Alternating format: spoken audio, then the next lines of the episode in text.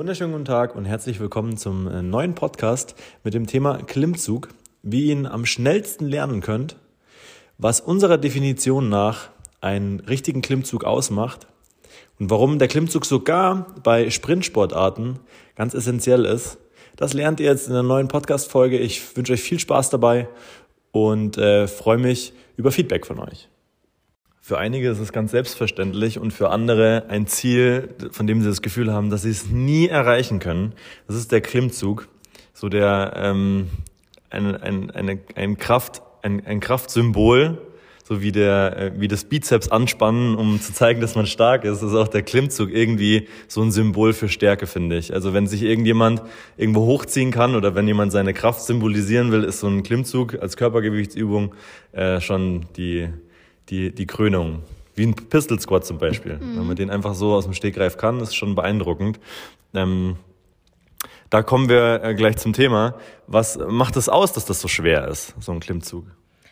Äh, es ist einfach eine, sagen wir mal, eine, eine schwierige, aber gleichzeitig auch wichtige Fertigkeit, ähm, die viel, tatsächlich sehr viel über Relativkraft aussagt. Also wie stark bin ich im Verhältnis zu meinem eigenen Körpergewicht, wenn ich mich selber wo hochziehen kann. Und ähm, viele oder sagen wir mal, das ist auch der Punkt, warum es äh, für uns so wichtig ist und warum wir auch sagen, dass, dass jeder einen Klimmzug können sollte, weil es auch on, on top ein Thema ist für Schultergesundheit, Schultermobilität und muskuläre Balance. Und jeder, also egal ob Frau oder Mann, kann einen Klimmzug lernen, denn es gibt keine bessere Übung für den oberen und mittleren Rücken als den Klimmzug. Wir hatten ja im äh, Podcast über Krafttraining im Allgemeinen die äh, Körperzusammenstellung mhm. und die ähm, quasi die Effizienz, aus der unser Körper so zusammengestellt ist. Also wie viel unbrauchbare Masse wir haben, so haben wir es da genannt. Körperfett, Muskelmasse zu Körpergewicht. Ja. Genau, das spielt ja beim, beim Klimmzug wahrscheinlich auch eine enorme Rolle. Absolut. Also es ist natürlich auch ein Ziel beim Thema Körperzusammensetzung, also beim Punkt stärker werden, also Verhältnis Körpergewicht zu Körperfett. Ähm, ist eine der besten Übungen, um das, das anzugleichen, ist tatsächlich auch der Klimmzug. Und natürlich ähm, spielt es eine Rolle. Also statistisch gesehen haben Frauen ähm, es etwas schwerer, einen Klimmzug zu lernen, weil der Körperschwerpunkt tiefer ist als beim Mann. Dafür haben Frauen ähm, sind, sind am schwächsten in der unteren Position des Klimmzugs, weil der Bizeps im Vergleich äh, schwächer ist, während Männer meistens in der oberen Position des Klimmzugs schwächer sind, weil der Lat da die, das schwächste Glied der Kette ist, um das mal so charmant auszudrücken, weil es geht ja immer darum, eine Kette ist nur so stark wie das schwächste Glied. Und dann ist natürlich auch eine Aufgabe, das, das schwächste Glied zu stärken, ob das dann jetzt der Lat ist oder quasi der Bizeps.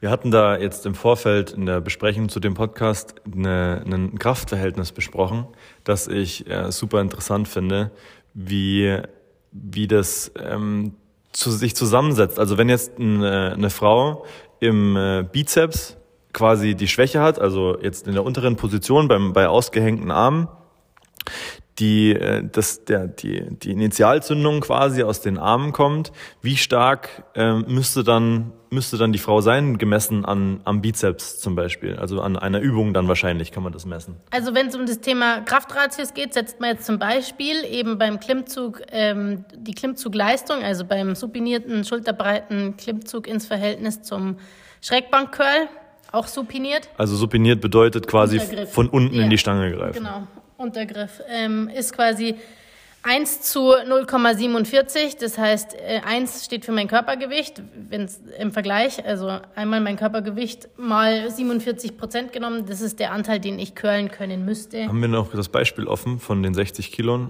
60 Kilo Frau? Dann rechnen, lass uns das kurz ausrechnen, weil das äh, hatten wir jetzt gerade eben.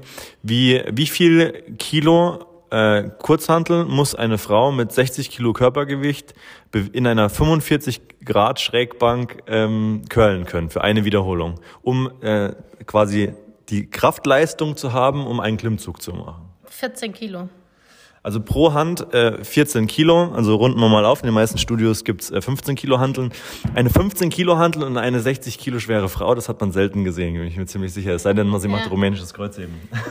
Ja, also man müsste tatsächlich äh, als, als 60 Kilo schwere Frau in jeder Hand 14 Kilo curlen können, um eine, um die entsprechende Klimmzugleistung zu bringen. Nochmal zu, nochmal, um das, um das nochmal in, nochmal klar zu machen, nicht einfach nur im Stehen irgendwie, sondern in einer 45 ja. Grad Schrägbank. Das ist, macht die Übung das ist eine andere Übung so. Das ist halt noch schwerer. Ja, da ist halt der entscheidende Punkt, dass der Ellenbogen hinterm Körper ist und somit die, die Muskelrekrutierung natürlich anders ist, als wenn der Ellenbogen vorm Körper ist. Ja. Aber es simuliert halt am ehesten die, ja. die, die Klimmzug-Variante. Das könnte man sich entmutigen lassen und sagen, was, ja, keine Frau hatte, benutzt diese Handel und nein, Quatsch. Also die Fähigkeit ist auf jeden Fall gegeben. So die Grundvoraussetzung, wenn man ein gesundes, einen gesunden Körper hat, dann kann man mit, äh, mit einer guten Trainingsplanung auch dieses Ziel erreichen. Absolut. Also jeder sollte einen Klimmzug lernen und auch die Motivation haben, einen Klimmzug zu lernen, weil es gibt keine bessere Übung, die so viel Muskulatur rekrutiert wie der Klimmzug. Also auch im Verhältnis zum Rudern ist die äh, Muskelrekrutierung deutlich höher. Und ähm, es macht einfach auch einen tatsächlichen Unterschied, ob ich meinen Körper nach oben ziehe, wie beim Klimmzug, oder ob ich wie beim Latziehen das Gewicht nach unten ziehe. Das macht einen erheblichen Unterschied. Da haben wir schon ein paar Mal drüber philosophiert über diesen Klimmzug und da fand ich ganz, ganz witzig den, äh, die Provokation, viele äh, Männer äh, machen keinen äh, Klimmzug, die rudern lieber, weil sie einfach zu schwach sind für einen Klimmzug. Ja, das, das trifft dann eigentlich ganz gut. Aber wie gesagt, also es ist ganz wichtig, dass, dass ein Klimmzug, jeder kann ihn lernen, der möchte. Also es ist natürlich immer eine Frage, möchte ich's? Und ähm, es ist aber auch wichtig, weil je stärker der obere Rücken ist oder insgesamt der Rücken, umso stärker bin ich insgesamt in allen Oberkörperübungen. Also wenn ich einen starken oder wenn ich eine starke Klimmzugleistung bringe, heißt es auch, ich bin stärker im Bankdrücken, ich bin stärker im Überkopfdrücken und tatsächlich kann es auch sein, dass ich, dass ich stärker bin in Übungen wie Kreuzheben oder Kniebeugen. Ja. Kreuzheben macht auch zum Beispiel Sinn, weil es geht ja darum, die Handel am Körper so nah wie möglich am Körper zu halten wegen Schwerpunkt. Ja.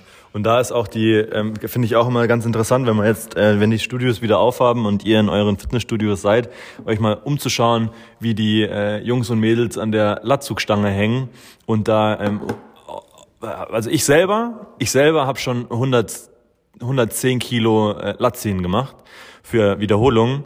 Ähm, traue mich zu behaupten, dass ich zum selben Zeitpunkt im Obergriff keinen ordentlichen Klimmzug hätte machen können. Ja. Obwohl ich äh, ein Körpergewicht hatte von vielleicht 90 bis 95 Kilo. Was auch klar ist, weil einfach die Muskelrekrutierung eine komplett andere ist. Also es macht einen erheblichen Unterschied, ob ich, wie, wie gesagt, mich nach oben ziehe oder ob ich ein Gewicht nach unten ziehe. Das macht von der Muskelrekrutierung her einen ganz erheblichen Unterschied.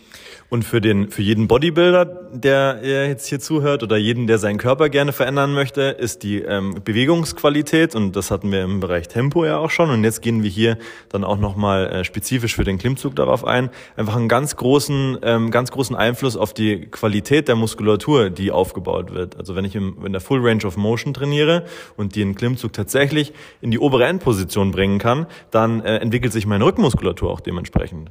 Auf alle Fälle. Und der Punkt ist auch, also wenn wir gerade dabei sind, also optimale Übungsausführung, wir starten gestreckt, also der Ellenbogen ist gestreckt, die Schulter ist ausgelockt und der Klimmzug endet, wenn die Schulter die Stange berührt, beziehungsweise die Schulter auf Höhe der Hände ist. Nicht vorher, sondern äh, das ist die Endposition im Klimmzug ganz wichtig, weil, wie du auch sagst, wie oft sieht man, dass die Leute eben nicht die volle Range of Motion, also den vollen Bewegungsradius trainieren und dann äh, quasi oben zehn Zentimeter vorher ist Schluss, weil sie eben die letzten Zentimeter nicht mehr schaffen oder unten nicht ganz aushängen in der Endposition. Genau, also einfach den wenn man, wenn man jetzt sich den, den Anspruch setzt, das hat immer was mit dem Anspruch zu tun. Es gibt natürlich auch die, die Übungsbezeichnung Chin-Up, das hatten wir gestern zum Beispiel mhm. auch schon mal besprochen.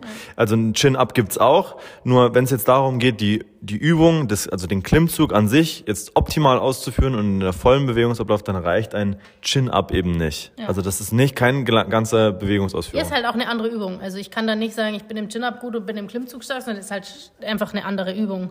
Und auch der Punkt, also jeder kann einen Klimmzug lernen. Also wie, wie oft haben wir schon gehört, ja, warum muss ich oder muss ich überhaupt einen Klimmzug lernen oder das ist nicht möglich. Auch viele Frauen meinen, es ist nicht möglich, aber jeder kann einen Klimmzug lernen und zwar ganz einfach. Ähm, man startet negativ. Also man startet quasi in der oberen Endposition des Klimmzugs, wo die Schulter die Stange berührt und lässt sich 30 Sekunden ab.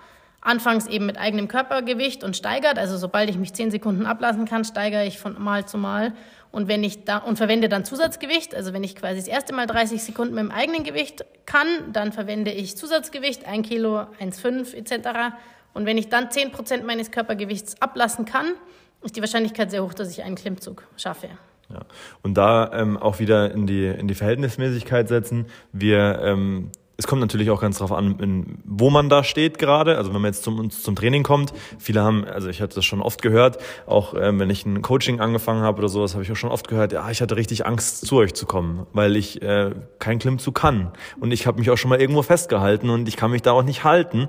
Und ähm, das, das ist auch ganz wichtig, dass es quasi so eine, bei uns eine Übungsschule gibt. So kann man das Absolut. ja bezeichnen. Also keiner muss kommen, um einen Klimmzug können, sondern die Leute dürfen gerne zu uns kommen, um den Klimmzug zu lernen. Denn äh, wir haben da eine, eine Übungsschule, also sagen wir mal, wir beginnen mit dem Kindergarten, dann kommt die Grundschule und führen somit an die Klimmzugleistung heran oder auch nochmal, um auf das Curl-Beispiel von vorher zu kommen. Es kann halt auch sein, wenn der Bizeps das schwächste Glied in der Kette ist, dann muss erst der Bizeps stark werden, damit die Klimmzugleistung stark werden kann. Und an der Stelle auch drei Tipps einfach, um die Klimmzugleistung auch zu verbessern. Also beim Klimmzug ist die Ermüdungsrate sehr, sehr hoch im Vergleich zu anderen Übungen. Das heißt, ich werde nicht unbedingt über Wiederholungen stärker, sondern über Gewicht. Deshalb hier der Tipp, nicht viele Wiederholungen machen. Also selbst wenn, sagen wir mal, 5 mal 5 das universellste Satz-Wiederholungsschema ist, ist es nicht unbedingt das Beste für einen Klimmzug, sondern ähm, mit Zusatzgewicht. Das andere ist auch Griffvarianten zu wechseln. Also es gibt mehr als nur einen supinierten schulterbreiten Griff und hier geht es darum, Varianten zu finden und natürlich das Thema mehr Curls machen für einen, für einen starken oder für eine, für eine starke Klimmzugleistung. Ja, also jetzt die Griffvarianten sind dann zum Beispiel ein enger Griff oder ein Obergriff in äh, verschiedenen Ja, eng neutral, schulterbreit supiniert, proniert, schulterbreit beispielsweise. Es gibt noch mehr, aber das sind so die drei Basics. Ja. Und die muss man konstant rotieren um eben Anpassungen zu vermeiden und Progressionen sicherzustellen. Ja, also wenn ihr zu uns zum Training kommt und äh, es absehbar ist, dass der, äh, dass der Einstieg in der Mittelschule zum Beispiel, also beim Ablassen des Klimmzugs schon noch ein bisschen zu früh ist, dann beginnen wir eben mit Bizeps Curls zum Beispiel oder bei Übungen, die auf andere Art und Weise den äh, oberen Rücken zum Beispiel dann ähm, gezielt stärken. Die, was ich jetzt auch noch schön finde, ist die ähm, der der Effekt des ähm, des Klimmzugs auf Laufsportarten zum Beispiel. Mhm. Also ich meine, das eine ist ja, dass Krafttraining für einen Bodybuilder interessant ist, aber ein Kraft, Krafttraining ist ja auch im Leistungssport schon lange angekommen. Also in jeglichen ähm, Sportarten wird das Krafttraining verwendet, um äh, spezifisch besser zu werden. Mhm. Und ja. äh, der Klimmzug gehört da auf jeden Fall auch dazu. Ja, sogar spezifisch eigentlich die Ellenbogenbeugekraft. Und der Klimmzug ist äh, eine Kombination aus, aus Ellenbogenbeugung und Schulterstreckung. Und die Ellenbogenbeugekraft ist entscheidend für Sprint- und Sprungschnelligkeit. Was dann in ja. sehr vielen Sportarten dann, äh, dann auch Verwendung also in der findet. Leichtathletik, also hier Sprinten, wenn ich so schnell sprinten will wie Usain Bolt, dann macht es tatsächlich Sinn, äh, stark im Curlen zu also sein. Wenn, wenn ihr so, so, so schnell sprinten wollt wie Usain Bolt, kommt natürlich zum Training. Genau. Das es gibt vielleicht, es, es gibt vielleicht kleine, kleine genetische Faktoren, die da noch die Rolle spielen und vielleicht auch das Einstiegsalter. Eventuell. Aber wer, wer, wer stark im Curlen ist, verbessert tatsächlich definitiv seine Sprintleistung und auch seine Sprungkraft. Ja, also finde ich, äh, ist, ist sehr interessant, ja. weil das hört man ja eigentlich nie. Das hört man sehr, sehr selten. Also ja. es ist tatsächlich ähm, die, die Ober- oder die Oberkörperkraft ist ein elementarer Faktor beim Sprinten, was, was viele unterschätzen. Ja. Und zusätzlich ist es einfach geil an, anzugeben damit am Spielplatz. Ja, wenn man, wenn man okay, ähm, hast du noch irgendwas, das dir ganz speziell auf den... Äh, ja, jeder sollte einen Klimmzug lernen. ja, genau, lernt Klimmzüge. Schön, dass ihr zugehört habt. Für Feedback immer wieder gerne auf, ähm, auf Instagram oder allen anderen Kanälen. Wir sind überall erreichbar. Bis zum nächsten Mal. Ciao. Ciao. Wenn dir der Podcast gefallen hat, dann teile ihn doch mit deinen Freunden, schick ihn weiter, abonniere unseren Kanal und gib uns gerne auf Instagram Feedback. Wir freuen uns äh, über jede Rückmeldung. Einen schönen Tag noch.